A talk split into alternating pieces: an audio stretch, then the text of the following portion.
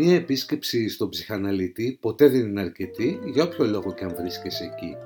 Αυτό λοιπόν που θα ακούσετε στη συνέχεια είναι το δεύτερο μέρος της συζήτησης που είχαμε τον ψυχίατρο Σάβα Σαββόπουλο σχετικά με όλα όσα ακούει από τους ασθενείς του. Προσπάθησα να τον ρωτήσω αυτά που θα θέλατε να ρωτήσετε κι εσείς ή αν προτιμάτε αυτά που απασχολούν όλους μας. Και δεν αποκλείεται αν ακούσετε αυτή την κουβέντα να ανακαλύψετε μερικά μικρά χρήσιμα κλειδιά για να ανοίξετε δικά σας μυστικά. Είμαι ο Κώστας Γιανακίδης και αυτό είναι ένα CityPod. Μπορείτε να βρείτε τα podcast σε όλες τις μεγάλες πλατφόρμες και φυσικά στο γιανακίδης.com και αν σας ενδιαφέρει η συζήτηση που θα ακούσετε αμέσως μετά μπορείτε να ανατρέξετε και στο πρώτο μέρος της κουβέντας με τον κύριο Σάβα Σαββόπουλο. Λοιπόν, διατρέ μία από τις απορίες που έχω. Είναι ο ψυχίατρος ένας φιλόσοφος με πτυχίο ιατρικής, διότι συχνά αισθάνομαι, διαβάζοντας και δικά σας κείμενα, ότι φιλοσοφεί περί ευτυχίας, για το νόημα της ζωής, υπάρχουν αυτές οι έννοιες. Ποια είναι η δικιά σας θέση για αυτά; Βεβαίως υπάρχουν αυτές οι έννοιες και απασχολούν ε, καθημερινότητα ε, τους ασθενείς μας και εμάς τους ίδιους. Και η ευτυχία και ο πόνος και η δυσαρέσκεια, η δυσφορία. Είναι άρα θέματα τα οποία αφορούσαν και την ε, φιλοσοφία και με έναν τρόπο, αν θέλετε, η ψυχανάλυση είναι ένα σύστημα ε, σκέψης, τουλάχιστον όπως το διαμόρφωσε ο Φρόιντ, παίρνοντας το έργο του, από το πρώτο του βιβλίο μέχρι το τελευταίο, ό,τι έχει γράψει και μέσα από αυτό μπορούμε να δούμε ότι διαμόρφωσε ένα σύστημα σκέψης για να καταλάβει το πώς σκεφτόμαστε, το πώς αισθανόμαστε και για ποιο τρόπο συμπεριφερόμαστε με τον τρόπο που συμπεριφερόμαστε. Ναι, αλλά ευτυχία τι είναι; Διάβασα έναν ορισμό που έλεγε ότι η ευτυχία είναι όταν δεν βρίσκεσαι ούτε πολύ μακριά, ούτε πολύ κοντά από τους στόχους σου. Εσάς, οι ασθενείς σας, σας ρωτάνε για αυτή την έννοια της ευτυχίας, δηλαδή όταν σας λένε δεν είμαι ευτυχισμένος, ποια είναι η απάντηση; Κοιτάξτε, το ζήτημα είναι ότι στη δουλειά μου πολύ σπάνια ακούω τον όρο ευτυχία. Εκείνο που ακούω πιο πολύ είναι δεν θέλω να πονάω, δεν θέλω να είμαι στενοχωρημένος, δεν θέλω να έχω άγχος. Ε, γιατί; Πιστεύω ότι η ευτυχία δεν είναι, ε, και αυτό πιστεύω Φρόιντ, ε, μία έννοια την οποία μπορεί να ζήσει ο άνθρωπος. Δηλαδή ο άνθρωπος δεν μπορεί να είναι ευτυχισμένος. Γεννηθήκαμε σαν ένα ε, ζωτικό, ζωικό είδος ε, που είμαστε κοινωνικοί. Και αν σκεφτείτε το πρώιμο άνθρωπο, ήταν αυτός που ήταν ο πιο ευτυχισμένος. Γιατί, γιατί έκανε ό,τι είχε επιθυμία να κάνει. Και αυτό του έδινε μεγάλη ευχαρίστηση. Αλλά δέστε, κάνοντας ό,τι ήθελε και μη συγκροτώντας ε, την κοινωνική ζωή, μη συγκροτώντας την προσωπική του ζωή, αυτό ήταν εις βάρος της ασφαλιάς του. Δηλαδή, αυτοί οι άνθρωποι ζούσαν πολύ πολύ λίγο στη ζωή τους. Τελειώναν πολύ γρήγορα η ζωή τους. Ο πολιτισμός τι έκανε, για να προστατέψει τον άνθρωπο από τις ε, ε, αντικσοότητες της φύσης, από τις αντικσοότητες το να συνευρίσκεται με τους άλλους ανθρώπους, του βάλε κανόνες, έβαλε δυσκολίες, τον έβαλε να δουλέψει, τον έβαλε να φτιάξει τεχνολογικό πολιτισμό ούτως ώστε να αντιμετωπίσει τα στοιχεία της φύσης. Αυτά όλα βάζουν θέματα που κάνουν την ευτυχία ε, όχι τόσο εύκολη. Με την έννοια ευτυχία έτσι είναι αυτό που έχει προγραμματιστεί ο άνθρωπος, γιατί μιλήσατε με κάποιο τρόπο ότι είναι να επιτυχάνουμε τους στόχους μας. Ο άνθρωπος έχει προγραμματιστεί να ικανοποιεί βασικά τις ονορμήσεις του, τα ένστικτά του. Δεν μπορείς να τα ικανοποιήσεις, δεν μπορείς να κάνεις ό,τι θέλεις. Στον ε, ψυχαναλυτή πηγαίνουμε όταν αισθανόμαστε μια ψυχική δυσφορία ή πονάμε ψυχικά. Αυτό το πράγμα είναι μετρήσιμο, δηλαδή εσείς μπορείτε να μετρήσετε πόσο πονάει κάποιος ψυχικά. Είναι κάτι πάρα πολύ υποκειμενικό; Όχι, είναι και μετρήσιμο. Γιατί ξέρετε, ε, τίποτα το ανθρώπινο ε, δεν μου είναι ξένο. Γιατί όλοι έχουμε υποφέρει, όλοι έχουμε κατά κάποιο τρόπο πονέσει. Και έτσι, αν δεν έχουμε εμείς πονέσει τόσο πολύ, μπορούμε από ενσυναίσθηση για τον άλλον να μπούμε κάπως στη θέση του. Ε, βεβαίως μπορεί να δει κανείς, παραδείγματος χάρη, τη διαφορά του να υποφέρει από νευρωτικά προβλήματα, από κάποια άγχη καθημερινά, από ένα μείζωνα πόνο, ο οποίος είναι αφόρητος, ο οποίος σε κάνει ούτε να μπορείς να σκεφτείς, ούτε να μπορείς να σχετιστείς με τους άλλους. Αυτή είναι μια μεγάλη διαφορά, αν θέλετε, για τον ψυχαναλυτή. Όταν κάποιος έρχεται στο γραφείο του και του λέει, ξέρεις, έχω μια φοβία, αλλά πέρα από αυτή τη φοβία μπορώ να κάνω εκείνο, εκείνο, εκείνο, εκείνο το άλλο ε, και να έχω μια ζωή φυσιολογική κατά τα άλλα, βλέπετε ότι είναι κάποιο είδους δυσ, ε, δυσχέρεια στην καθημερινότητα, δυσφορία στην καθημερινότητα, ε, κάποιες στιγμές αν θέλετε δυστυχίες, αλλά αυτό δεν, του, δεν τον αποτρέπει από το να μην σκέφτεται. Δεν τον αποτρέπει από το να μην σχετίζεται με τον άλλον. Και το βλέπετε αυτό στη σχέση την ε, θεραπευτική.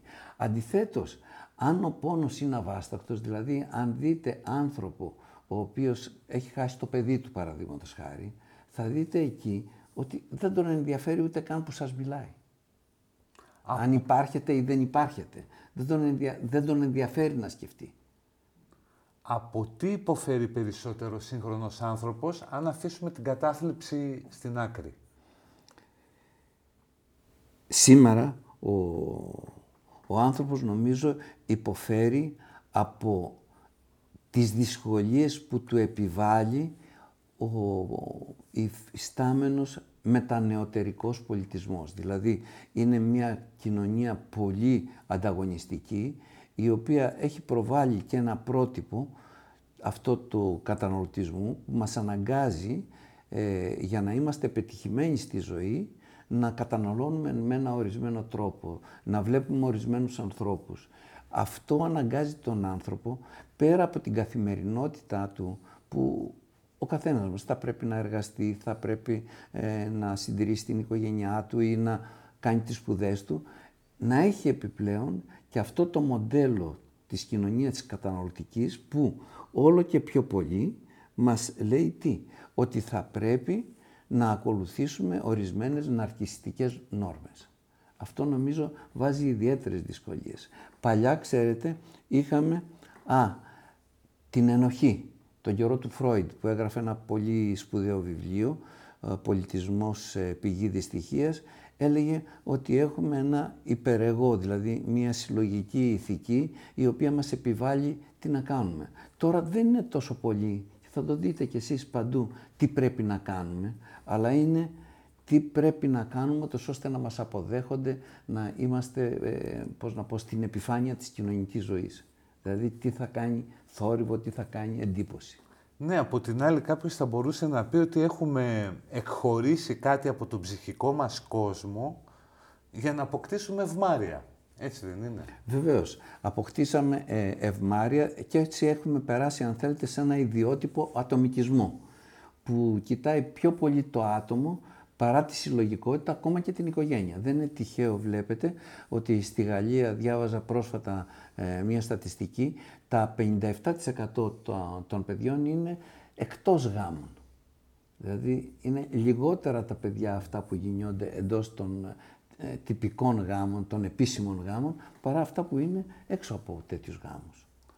Θα ήθελα να ρωτήσω το εξής. Η προσωπική συγκρότηση και ενώ η ιδεολογία που μπορεί να έχει καποιος ή το θρησκευτικό συνέστημα που μπορεί να έχει κάποιος θα επηρεάσουν την ψυχική του κατάσταση, θα την επιδεινώσουν ή θα την βελτιώσουν. Δηλαδή, ένας θρησκευόμενος άνθρωπος αντιμετωπίζει λιγότερα ψυχικά προβλήματα αφού ακουμπάει τις ελπίδες του στο Θεό. Ένας άνθρωπος που είναι αριστερός, ένας άνθρωπος που είναι δεξιός, έχουν αντίθετη οπτική γωνία στη ψυχική νόσο ή στο προσωπικό τους πρόβλημα; Ο Φρόιντ έλεγε όχι. Δηλαδή ότι δεν υπάρχει διαφορά σε αυτές τις ε, ιδεολογικές τοποθετήσεις. Ε, ότι ο άνθρωπος, ό,τι και να διαλέξει, θα έχει να αντιμετωπίσει το θάνατο, θα έχει να αντιμετωπίσει προς το θάνατο, λίγο πριν το θάνατο συνήθως ε, συνοδεύεται από μία ε, ανεπάρκεια σωματική και ψυχική και επίσης θα πρέπει να αντιμετωπίσει τον ανταγωνισμό τον καθημερινό. Όλα αυτά είναι ζητήματα τα οποία από μια άποψη μπορεί το θρησκευτικό συνέστημα να τα βάλει σε ένα σύστημα και να πει ότι σε μια άλλη ζωή θα ανταμυφθείς. Το ίδιο μπορεί να πει κάποιο ιδεολογικό σύστημα ότι τώρα εσείς θα αγωνιστείτε για να έρθουν οι επόμενες γενιές να ε, λύσουν αυτό το θέμα. Εν τούτης, ο Φρόιτ πιστεύει ακόμα και αυτοί οι άνθρωποι εξακολουθούν και έχουν τα προβλήματά τους. Γι' αυτό θα δείτε και σε θεσμούς τέτοιους όπως ε, ε, η Εκκλησία δεν πάβουν να έχουν μέσα, τους, ε, μέσα στους κόλπους της τις έρηδες, τους ανταγωνισμούς τους, τα, τα μίση τους, τους αποκλεισμούς τους. Δεν μπορείτε να το αποφύγετε πουθενά αυτό. Άλλωστε εδώ που τα λέμε και εσείς οι ψυχαναλυτές των 20 αιώνα πήρατε τη δουλειά από τους παπάδες. Ήταν μια δουλειά που την κάνανε αυτοί. Βεβαίως, γιατί τα πράγματα δυσκόλεψαν και πέρα από ένα σύστημα εξωτερικό, γιατί βλέπετε και η δικιά μας η δουλειά, πολύ σωστά το λέτε, μπαίνει σε αυτή την ε, ε ακολουθία μιας σχέσης κάποιου που έχει μάθει από κάποιο δάσκαλό του μια δουλειά να ακούει τον άλλον και μέσα από αυτό το άκουσμα να προσπαθεί να βοηθήσει τον άλλον να βρει τον εαυτό του, αυτό το έκαναν παλιά οι μεγάλοι μέτροι, οι δάσκαλοι, οι, οι ιερείς όπως λέτε οι εξομολόγοι. Σήμερα το κάνουν στο, στους λαϊκούς κατά κάποιο τρόπο οι ψυχίατροι, οι ψυχαναλυτές, οι ψυχοθεραπευτές. Αποφασίζω λοιπόν εγώ να έρθω σε εσάς για λόγους που μπορεί και να μην τους ξέρω. Ε, γνωρίζω πάρα πολλούς ανθρώπους που κάνουν θεραπεία ε, για τους οποίους εγώ νόμιζα ότι δεν έχουν κανένα πρόβλημα ή και οι ίδιοι δηλώνουν ότι δεν έχουν κανένα πρόβλημα, αλλά αυτή η διαδικασία τους βοηθάει πάρα πολύ, είναι λυτρωτική και καθαρτική. Η πρώτη μου ερώτηση έχει να κάνει με το εξής. Εγώ προσωπικά, που δεν έχω κάνει ποτέ στη ζωή μου θεραπεία, δεν έχω κάνει γιατί φοβάμαι. Φοβάμαι ότι είναι κάτι πάρα πολύ επώδυνο το να καταδίεσαι στα ενδότερα του εαυτού σου και να ανασύρεις πράγματα που έχεις ξεχάσει ή νόμιζες ότι έχεις ξεχάσει. Πώς μπορείτε λοιπόν να με πείσετε να κάνω θεραπεία; Ε, μπορώ με έναν τρόπο μόνο να σας πείσω. Είναι ότι αν σας ενδιαφέρει, αν έχετε ανάγκη να ανακαλύψετε αυτό που έχετε ξεχάσει ή να ανακαλύψετε ίσως πράγματα που σας φοβίζουν μέσα σας και τα οποία ενδέχεται, φοβάστε, μήπως σας επηρεάσουν και αλλάξετε τον τρόπο ζωής. Αυτό μας φοβίζει κυρίως και όλοι μας όταν αρχίσαμε μία ε, ψυχαναλυτική διαδικασία φοβόμασταν να αλλάξουμε. Το χειρότερο πράγμα σε έναν άνθρωπο είναι το να αλλάξει. Είναι το πιο δύσκολο. Και η ανάσυρση των τραυμάτων όμως μας φοβίζει. Ε, είναι, ο, ο, ξέρετε, πολλές φορές έχω δει ότι κάποιος προτιμάει να διακόψει τη θεραπεία του όταν πλησιάζει να βρει ένα τραύμα, το οποίο ίσως ο ψυχαναλυτής ε, αρχίζει να διακρίνει, ο άλλος δεν το έχει διακρίνει, αλλά με κάποια όνειρα που σου λέει αρχίζεις και διακρίνεις σαν θεραπευτής, ο ίδιος δεν το... Και βλέπεις εκείνη τη στιγμή που αρχίζει να το προσεγγίζει, μπορεί να διακόψει την ε, θεραπεία, μπορεί να αρρωστήσει, να πέσει κάτω, να σπάσει ένα πόδι, τόσο ώστε να μην έρχεται. Μπορεί να αλλάξει κουβέντα στη θεραπεία. Έχουν βρεθεί μάλιστα ε, περιπτώσεις που ξέρετε προτίμησαν κατά κάποιο τρόπο να αρρωστήσουν ή και να αυτοκτονήσουν παρά να συναντήσουν αυτό το πρώιμο τραυματικό βίωμα το οποίο όχι μόνο ε, απομάκρυναν, το κόψαν από τη ζωή τους, αλλά μαζί τους έκοψαν και ένα κομμάτι δικό τους. Κατά κάποιο τρόπο θυσίασαν ένα δικό τους κομμάτι μαζί με αυτό, ούτως ώστε ούτε να το ξέρουν. Όταν αυτό λοιπόν προσπαθεί να προσεγγίσει, επειδή τους θυμίζει την κατάσταση, την τρομακτική στην οποία είχαν βρεθεί, προτιμούν ακόμα και να πεθάνουν παρά να το ξαναζήσουν. Ο ψυχαναλυτής σε τι μας βοηθάει, μας βοηθάει να ξεχάσουμε κάτι ή να το διαχειριστούμε; Ο ψυχαναλυτής εκείνο που εργάζεται είναι να ξαναβρει κάποιος την αλήθεια του. Και μετά μαζί του να μιλήσουν για να το πώς θα διαχειριστούν αυτή την αλήθεια. Αλλά εκείνο που είναι πολύ σημαντικό είναι, ξέρετε, ξαναβρίσκοντας κομμάτια του εαυτού, έστω και αν είναι τραυματικά, αυτά τα κομμάτια του εαυτού είναι τόσο ενδιαφέροντα, είναι τόσο, αν θέλετε, εμπλουτιστικά, ακόμα και αν πονάνε, που μετά ο άνθρωπος όταν μπορέσει να τα ανασύρει και με τη βοήθεια του αναλυτή να τα υποδεχτεί γιατί, γιατί τα είχε διώξει παλιά. Τα είχε διώξει γιατί οι γονείς του δεν μπόρεσαν να τα κρατήσουν μαζί του. Δεν μπόρεσαν να το βοηθήσουν να τα διαχειριστεί. Βλέπετε, ε, τώρα έρχονται κάποια γεγονότα για σεξουαλικές παρενοχλήσεις, για βιασμούς. Βλέπετε, υπάρχουν πάρα πολλά άτομα που είναι σε αυτή την κατηγορία και τα έχουν θάψει αυτά τα συναισθήματα και τα βγάζουν έξω περιμένοντας είτε η κοινωνία είτε η οικογένειά τους ή κάποιοι να τους αγκαλιάσει για να μπορέσουν να τα διαχειριστούν. Διαφορετικά και θα δείτε πολύ συχνά κάποιοι που το έχουν κάνει, το έχουν κάνει αφού πρώτα έχουν κάνει μια ψυχοθεραπευτική ή ψυχαναλυτική εργασία. Πώς μπορείτε να με απαλλάξετε από μια αιμονή μου ή από κάποιες ε, αιμονές που με ταλαιπωρούν συνέχεια; Πώς απαλλάσσετε ένας άνθρωπος από αυτό; Βρίσκοντας την, ε, το νόημά τους. Δηλαδή, ε, αν έχετε μία αιμονή, η μία αιμονή είναι ένα σύμπτωμα που δείχνει τι. Δείχνει ταυτόχρονα, παραδείγματος χάνει ένα, ε, έχω την αιμονή να πλύνω 35 φορές τα χέρια μου. Έτσι. Ε, όπως η Lady Macbeth, μετά το φόνο.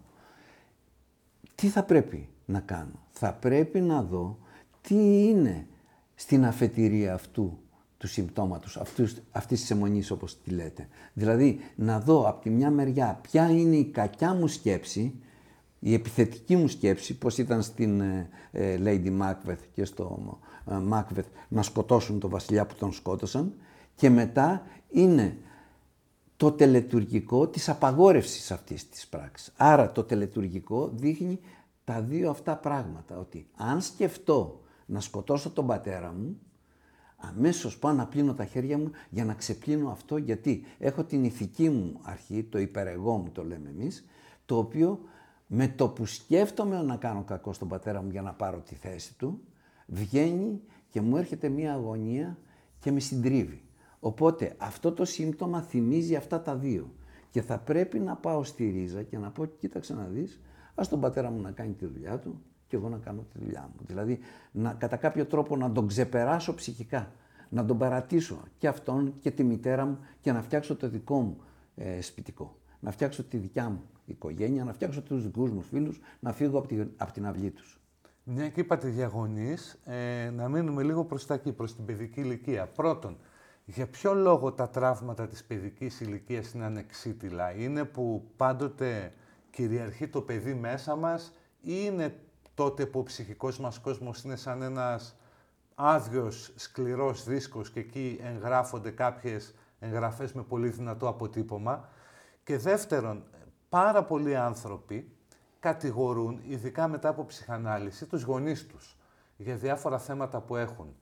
Μήπως τους αδικούμε ή είναι τελικά αυτή μια σωστή προσέγγιση; Ε, κοιτάξτε, ε, στο πρώτο ερώτημα, ο οι, οι περισσότερες έρευνες από το Φρόιντ μέχρι ένα πολύ σπουδαίο ε, γαλλοεβραίο ψυχαναλυτή τον Αντρέ Γκριν ε, συμφωνούν ότι ό,τι ζούμε κάπου εγγράφεται.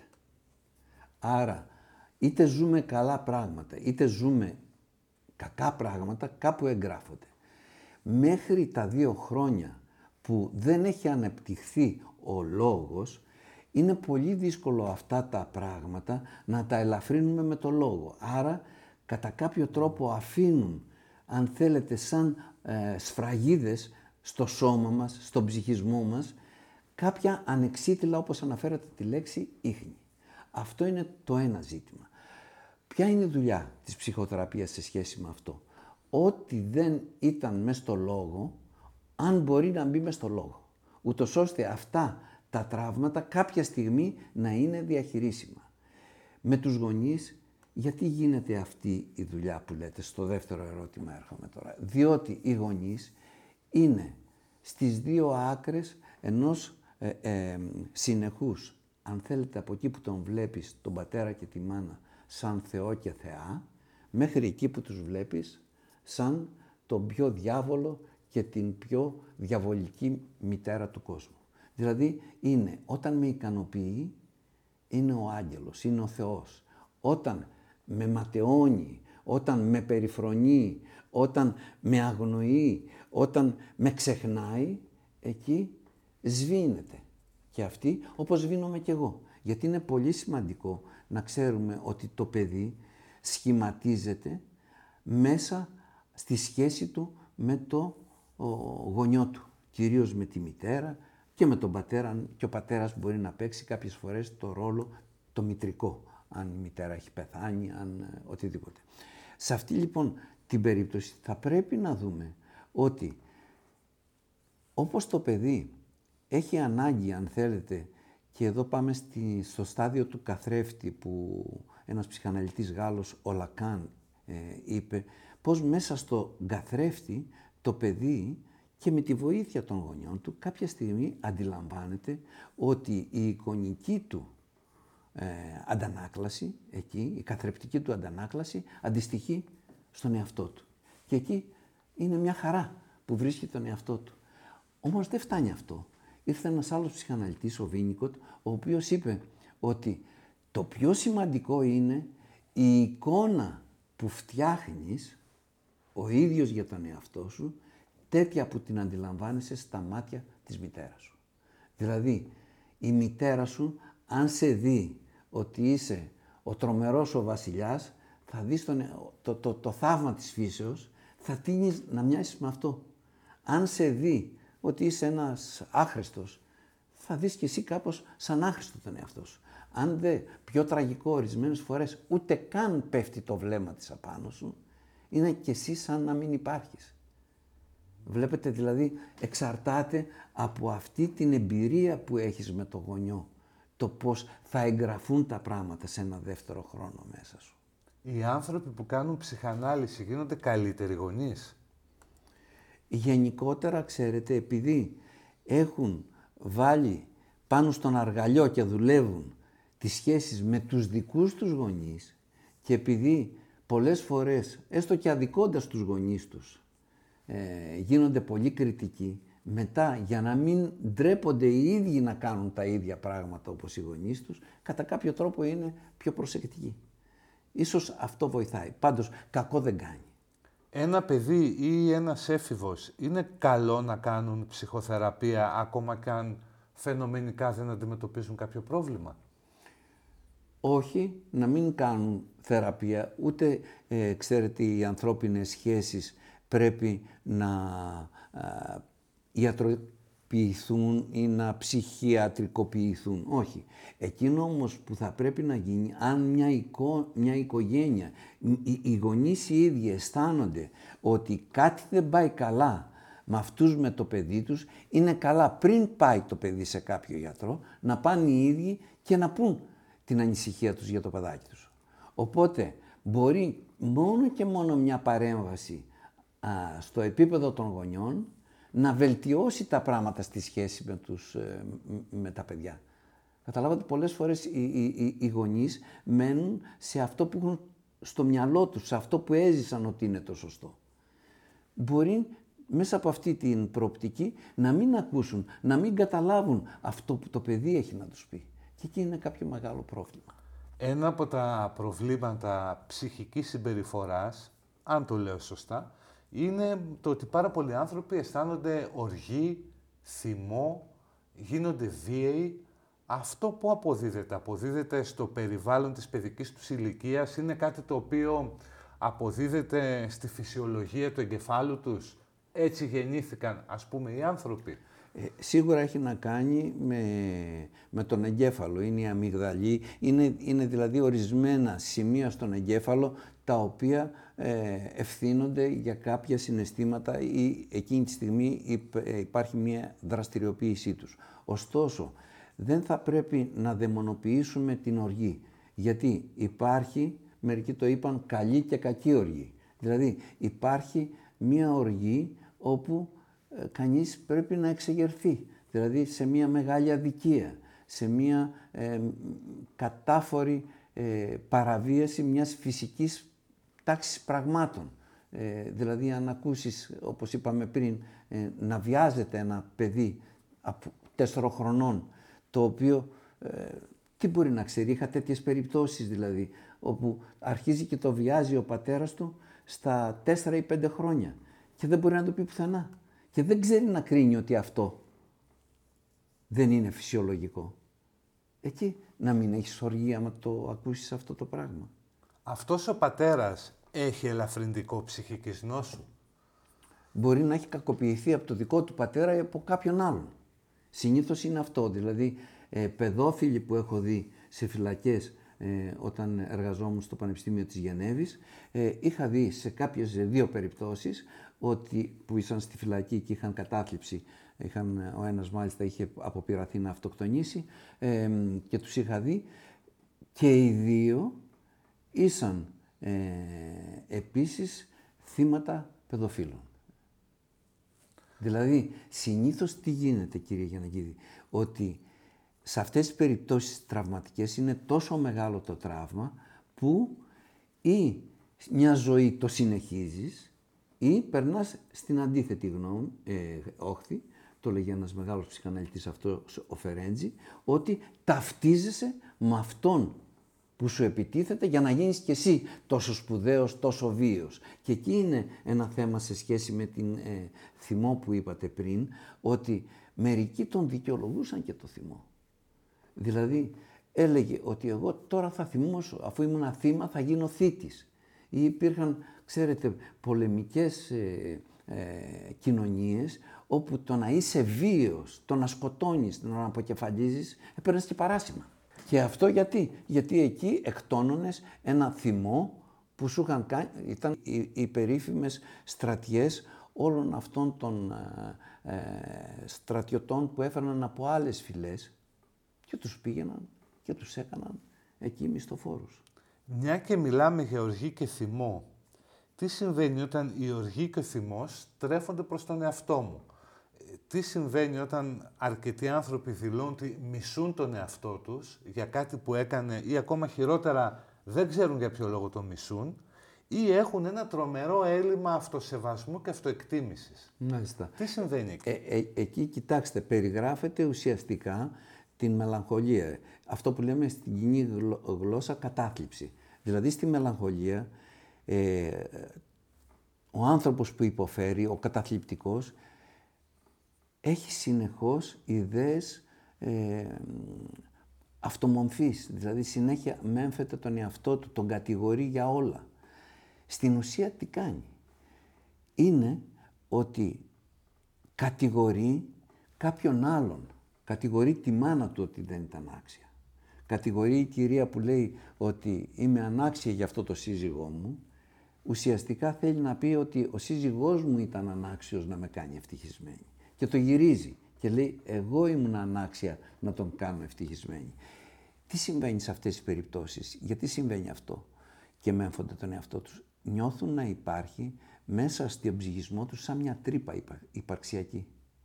Δηλαδή εκεί που έφυγε κάτι που είχαν μικροί και πίστευαν ότι θα τους γεμίσει, είναι ένα πρώιμο πένθος που ποτέ δεν καλύφθηκε ή και μεθύστερο. Εκεί σε αυτή την τρύπα που έφυγε δεν μπόρεσε να καλυφθεί με τίποτα.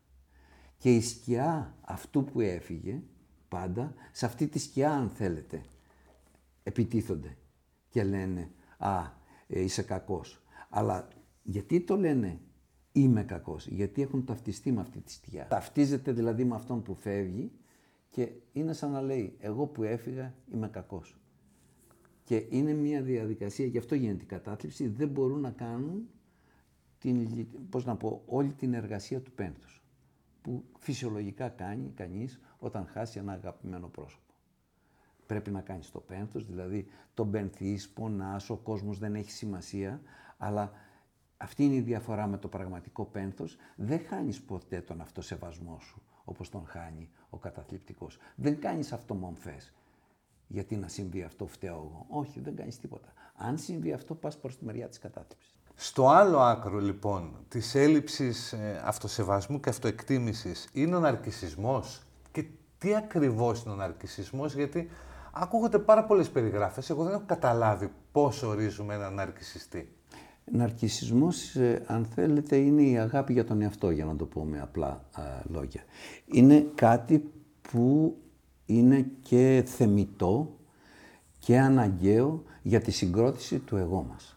Δηλαδή, όταν γεννιέται το παιδί, όλη η λίμπιντο που έχει, όλη η ερωτική ενέργεια, αν θέλετε, την κατευθύνει προς το εσωτερικό του, προς το εγώ του που σιγά σιγά αρχίζει να γεννιέται, βρισκόμενο αντιμέτωπο με ένα κόσμο που είναι χάος, με αντικείμενα που ακόμα δεν αναγνωρίζει, δεν μπορεί να αναγνωρίσει τι είναι η μητέρα, τι είναι ο πατέρας, σιγά σιγά γίνονται όλα αυτά. Για να συγκρατήσει λοιπόν μία ενότητα πρέπει όση ενέργεια αγάπης έχει, αν θέλετε, λιβιδινική τη λέμε, να πάει προς τα έσω, προς, τα, προς το εσωτερικό. Και όταν, αν θέλετε, γεμίσει από αγάπη το ίδιο το παιδί, τότε έχει και προς τα έξω να δώσει. Αυτό όμως θα διευκολυνθεί πάρα πολύ από τη σχέση του παιδιού με τη μητέρα. Δηλαδή, για να μπορέσει το παιδί να κάνει αυτή την αρκισιστική, όπως τη λέμε, παύλα, αυτοερωτική επένδυση του εαυτού του, γιατί την κάνει; Γιατί έχει νιώσει πριν η μητέρα να το έχει επενδύσει ναρκιστικά. Η μητέρα να το έχει αγαπήσει. Η μητέρα να το έχει χαϊδέψει. Δηλαδή, σαν να υπάρχει ένα πρώτο στάδιο, και αυτό γίνεται από την ενδομήτρια ζωή, όπου υπάρχει αυτή η κατάσταση, αυτή η συμβίωση με τη μητέρα, μέχρι τον πρώτο καιρό που βγαίνει έξω, όπου όταν η μητέρα είναι επαρκώς καλή, του δίνει αυτή την εντύπωση ότι όλα γίνονται γι' αυτό. Τότε τι κάνει το παιδί; Σε ένα δεύτερο χρόνο, όταν λείπει η μητέρα, γιατί σιγά σιγά μεγαλώνει, μπορεί το ίδιο να κάνει ό,τι του έκανε η μητέρα. Δηλαδή εκεί που στο στόμα του ήταν το στήθος, θα βάλει αυτό τον αντίχειρα. Εκεί καταλάβατε που το χάιδευε η μητέρα, μπορεί να χαϊδέψει αυτό ή να τριφτεί αυτό πάνω στο, στο στρώμα ή να βάλει μετά ε, λίγο το μαξιλαράκι του και να το μασάει. Είναι δηλαδή μία διαδικασία που αναπτύσσεται γιατί έχει προϋπάρξει μία πολύ αρμονική σχέση όπου η μητέρα καταλάβαινε τις ανάγκες του παιδιού και τις ικανοποιούσε.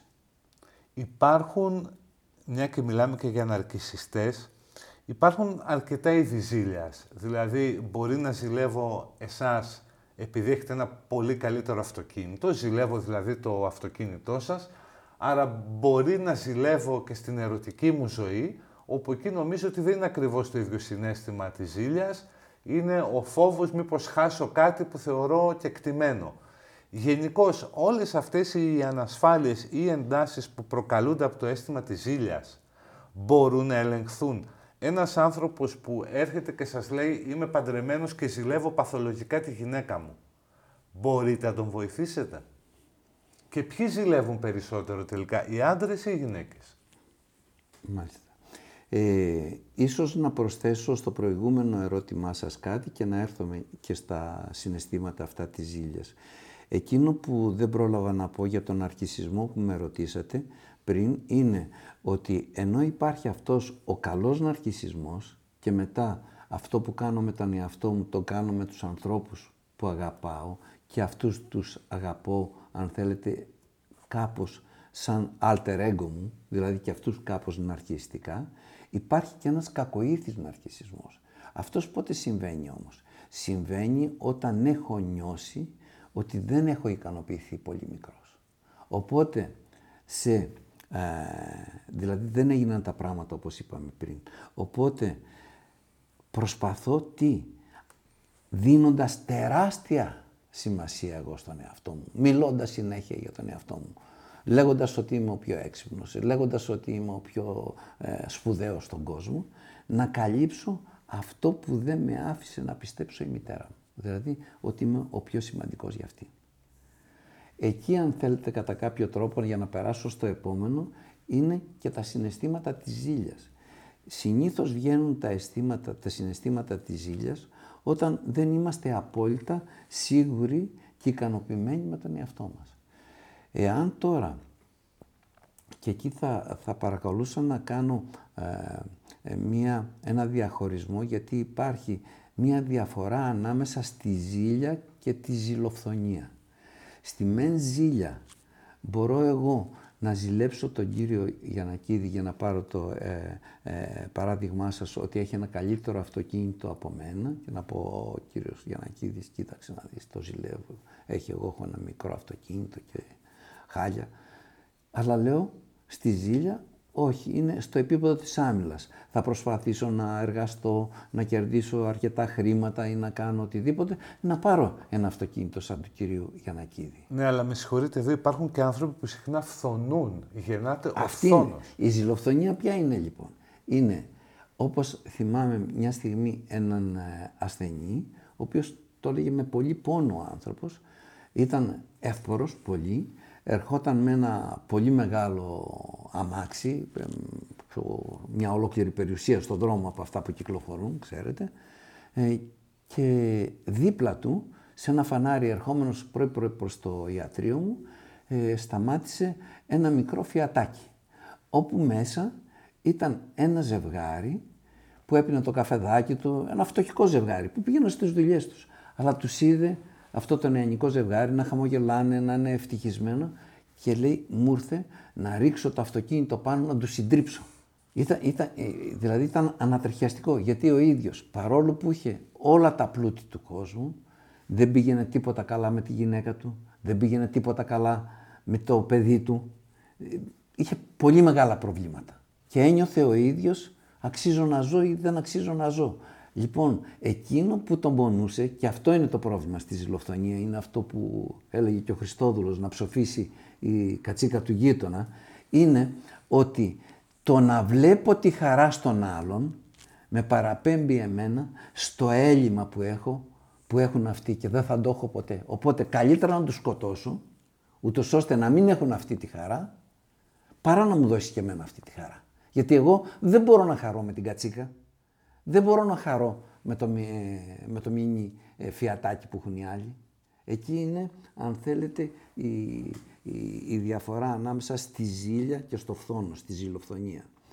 Όμως για τη ζήλια, για να τελειώσω και αυτό, σε σχέση με τα δύο φύλλα, είναι αλλιώς μια, αν θέλετε, ζήλια φυσιολογική ανάμεσα σε έναν άντρα, σε μια γυναίκα και μπορεί να ε, ε, ζηλεύει και ο άντρας και η γυναίκα.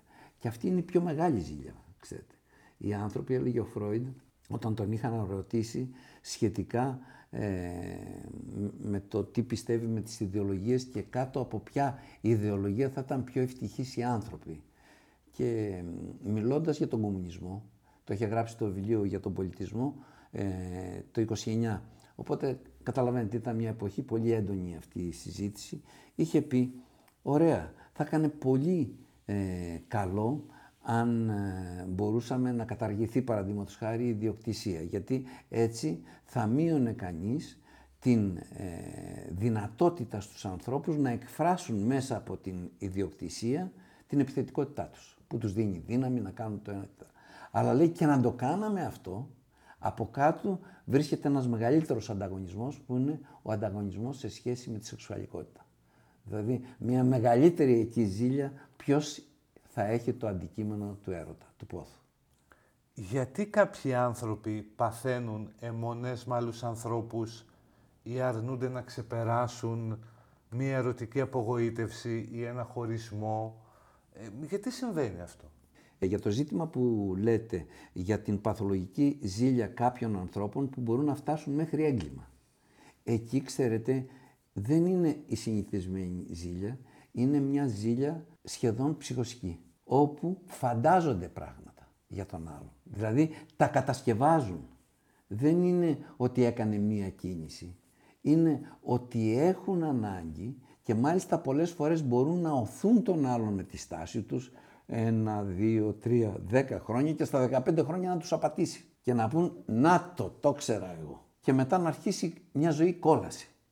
Γιατί εκεί υπάρχει ένα σύμπλεγμα κατωτερότητος σε σχέση με κάποιον άλλον άντρα. Δηλαδή θεωρούν τον εαυτό τους κατώτερο σεξουαλικά από κάποιον άλλον άντρα και νιώθοντας αυτή την ε, ε, κατωτερότητα, δηλαδή έχοντας ουσιαστικά μέσα τους μια πολύ χαμηλή ε, σεξουαλική αυτοεκτίμηση, θεωρούν οποιοδήποτε άλλος άντρας θα ήταν καλύτερος.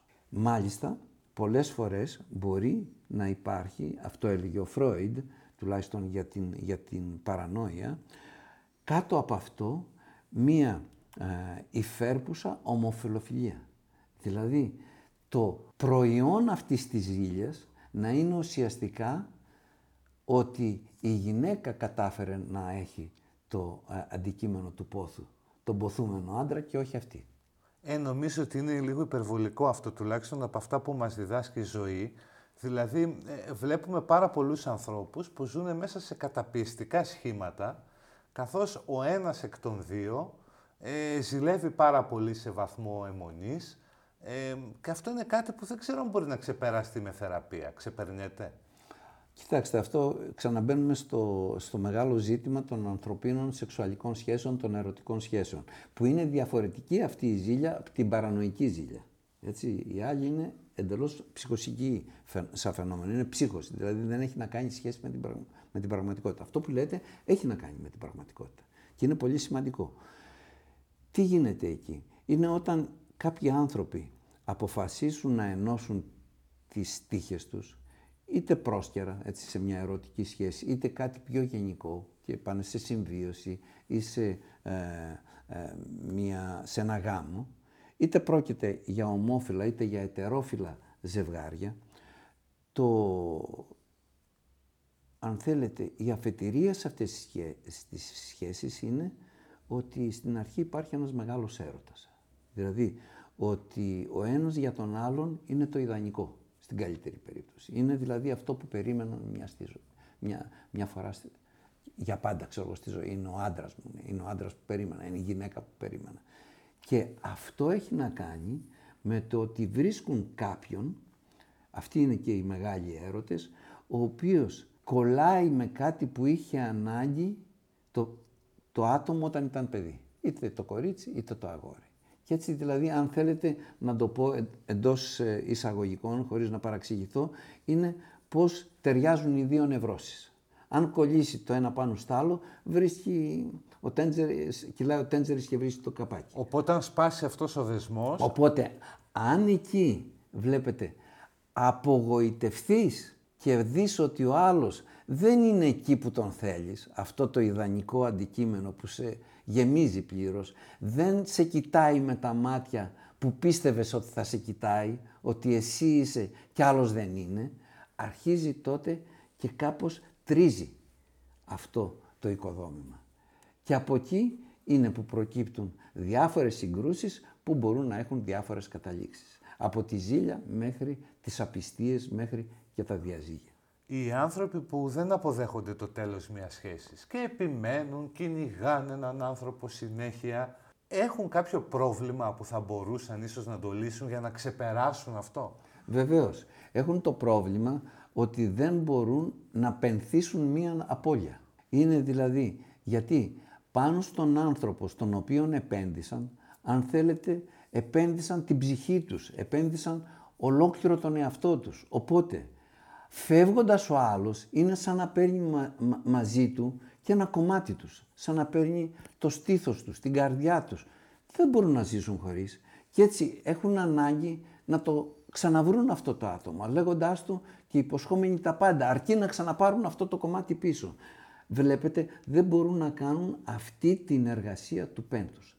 Αντίθετα με κάποιον που μπορεί να χωρίζει, που έχει τη δυνατότητα να πει ωραία, εγώ τώρα θα πονέσω, αλλά θα μπορέσω να κάνω το πένθος. Και τι κάνει βασικά, είναι ανακαλεί τα καλά πράγματα, ανακαλεί τα κακά και αφήνει τον άνθρωπο να φύγει και κρατάει μόνο τις εικόνες. Στο τέλος κρατάει μόνο τις καλές εικόνες, πετάει και τις κακές και τελειώνει. Ο γάμος και η οικογένεια είναι καταπιεστικές συνθήκες για τον άνθρωπο. Ε, αν θέλετε, είναι κάποιοι θεσμοί κοινωνικοί. Και όπως όλοι οι θεσμοί οι κοινωνικοί έχουν ευχάριστες πλευρές, ε, ε, ε, πλευρές που διευκολύνουν ορισμένους στόχους προσωπικούς, που είναι πια το να βρεθεί ένα ζευγάρι και να παντρευτεί και αφού αγαπιόνται, τους εξασφαλίζει μία ελεύθερη, αν θέλετε, σεξουαλική ζωή χωρίς κανένα περιορισμό. Αυτό είναι από τα καλά. Υπάρχει επίσης ένα δεύτερο καλό, ότι μέσα σε αυτό το πλαίσιο, όπως έχει φτιαχτεί με το ότι μοιραζόμαστε περιουσιακά στοιχεία, μοιραζόμαστε ιστορίες, μπορούν να προκύψουν σαν επιταγή αυτής της ενστικτόδους ε, ε, ανάγκης για, ζευγάρωμα, για ζευγάρωμα και διαιώνιση του είδους, να προκύψουν απόγονοι. Κάτι που δίνει μια ναρκισιστική αναγνώριση στους ανθρώπους, ότι θα αφήσουν κάτι πίσω. Είναι το μόνο πράγμα που μπορεί να παρηγορήσει τον άνθρωπο μπροστά στο παράδοξο και το παράλογο του θανάτου. Οπότε εκεί τους δίνει τα θετικά. Για να έχεις όμως αυτά τα θετικά που σου δίνουν μια σχετική ψυχική και αν θέλετε κοινωνική σε μικρή ε, σκάλα ε, κατάσταση, ασφάλεια, πρέπει να υποστείς και ορισμένους καταναγκασμούς και ορισμένες δυσκολίες και ορισμένες υποχρεώσεις. Έτσι, μπορεί να έχει κάποιος μία πολυγαμική ε, τάση. Ναι, αυτό θέλω να ρωτήσω. η, η απιστία είναι μία φυσιολογική συνθήκη; Αν θέλετε είναι, είναι και δεν είναι. Δηλαδή είναι με την έννοια ότι ο άνθρωπος θέλει αχαλήνοτα να ικανοποιεί τις ενορμητικές, τις ενστικτώδεις ανάγκες του, όπως θέλει να, να ζευγαρώνει με οποιονδήποτε του, του αρέσει, ε, θέλει να χτυπάει ή να κλέβει οποιονδήποτε θέλει να κερδίσει, θέλει να λέει ψέματα. Έτσι λοιπόν, όπως υπάρχουν αυτά, υπάρχουν και οι σχετικές απαγορεύσεις, ότι ξέρεις, αν το κάνεις αυτό, θα διαλυθεί ο γάμος ή τέτοια θα ήθελες να σου κάνει η γυναίκα σου. Έχεις δύο-τρεις ερωμένες, θα ήθελες να έχει δύο-τρεις εραστές. Ε, ή ξέρω εγώ, ε, λες να κλέψω χρήματα από τη γυναίκα μου ή από την περιουσία της, θα ήθελες να σου κλέψει. Βλέπετε ότι μπαίνουν, βεβαίως υπάρχουν. Είναι και οι δύο, τα, έχουμε, είμαστε αν θέλετε, ε, έχουμε το περιθώριο της ελευθερίας, το, το περιθώριο της επιλογής. Και αυτό είναι το πιο δύσκολο στον άνθρωπο, είναι ότι φτιαχτήκαμε για να είμαστε ανάμεσα σε αυτές τις δύο αναγκαιότητες, μία του πρέπει, μία του ενστίκτου και έχουμε την ελευθερία να πάρουμε τον έναν ή τον άλλο δρόμο ή να τα ε, συγκεράσουμε, να βρούμε ένα μέσο όρο. Οι νευρώσεις και η κατάθλιψη σε ένα γάμο είναι μεταδοτικές έννοιες. Δηλαδή ένας καταθλιπτικός σύντροφος θα κάνει και τον άλλον καταθλιπτικό; Ε, τουλάχιστον δεν θα τον κάνει και πολύ ευτυχή. Να ζει ε, συνεχώς ε, μέσα σε μια κατάθλιψη, δηλαδή γιατί βλέπει ότι ό,τι και να κάνει, αυτός ο άνθρωπος ποτέ δεν θα μπορέσει να γίνει καλά. Έχουμε, το ξέρουμε αυτό και από πολύ σημαντικά πρόσωπα στην ιστορία που υπέμειναν τέτοιες καταστάσεις και έζησαν δίπλα σε συζύγους, άντρες ή γυναίκες, υποφέροντας. Είναι αλήθεια ότι ο γάμος βγάζει ρίζες όσο περνάει ο καιρός επειδή οι άνθρωποι φοβούνται τη μοναξιά, φοβούνται όσο μεγαλώνουν την αρρώστια, το θάνατο. Δηλαδή, είναι ο φόβος που φυλάει τους γάμους. Αυτό μπορεί να είναι μία από τις ε, περιπτώσεις. Η άλλη περίπτωση είναι, ξέρετε, το θετικό. Δηλαδή, μέσα στο χρόνο να δεις πόσο αξίζει αυτός ο άνθρωπος με τον οποίο είσαι παντρεμένο. Πόσο αξίζει αυτή η σύζυγος, πόσο αξίζει αυτός ο σύζυγος.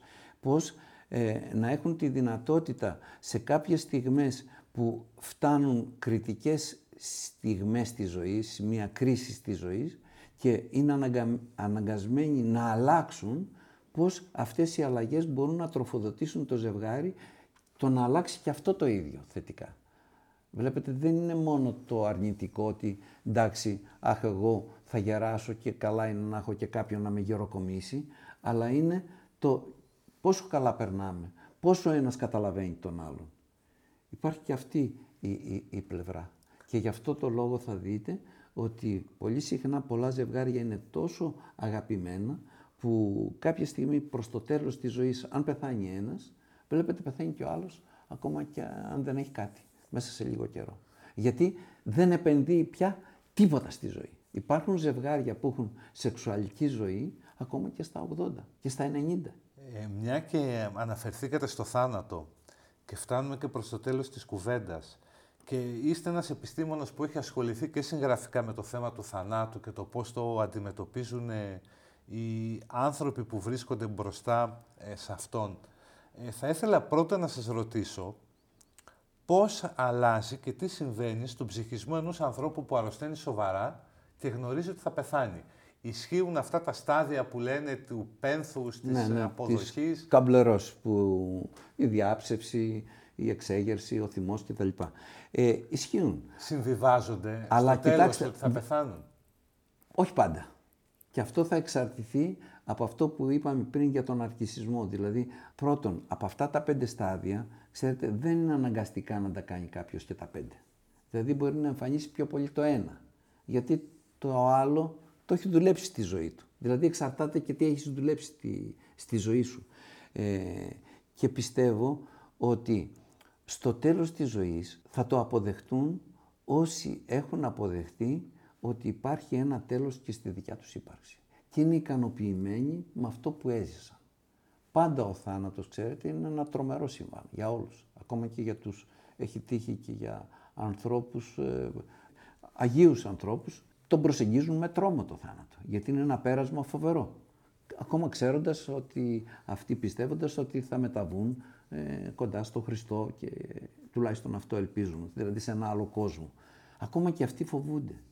Όμως είναι αλλιώς να ξέρεις ότι αυτό είναι στο παιχνίδι και ότι γιατί κι εγώ, όπως όλος ο άλλος ο κόσμος, να μην πεθάνω κι εγώ.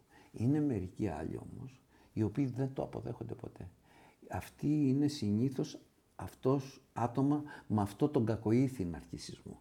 Οπότε αυτοί ζουν την αρρώστια με ένα κακό τρόπο. Δηλαδή, αντί να ανοιχτούν στους άλλους, να ζήσουν τη ζωή τους εντελώς ανοιχτά, να, πλέρια που λέγανε παλιά, ε, την κλείνουν τη ζωή τους. Ζηλεύουν και όλα στο περιβάλλον Ζηλε, τους Ζηλεύουν και αυτούς που θα, πεθάνουν, ε, που θα ζήσουν μετά από αυτούς. Ακόμα και αν είναι παιδιά τους. Αυτό λοιπόν είναι κάτι καταπληκτικό και βλέπετε κάποιοι από αυτούς ε, δεν καταφέρουν να ζήσουν, να αντέξουν αυτό το, το, το, βάρος του να ζήσουν αυτό το, το, το μονοπάτι προς την ε, έκπτωση και τελικά στη φθορά τη μεγάλη και το θάνατο και γι' αυτό κάποιοι από αυτούς αυτοκτονούν.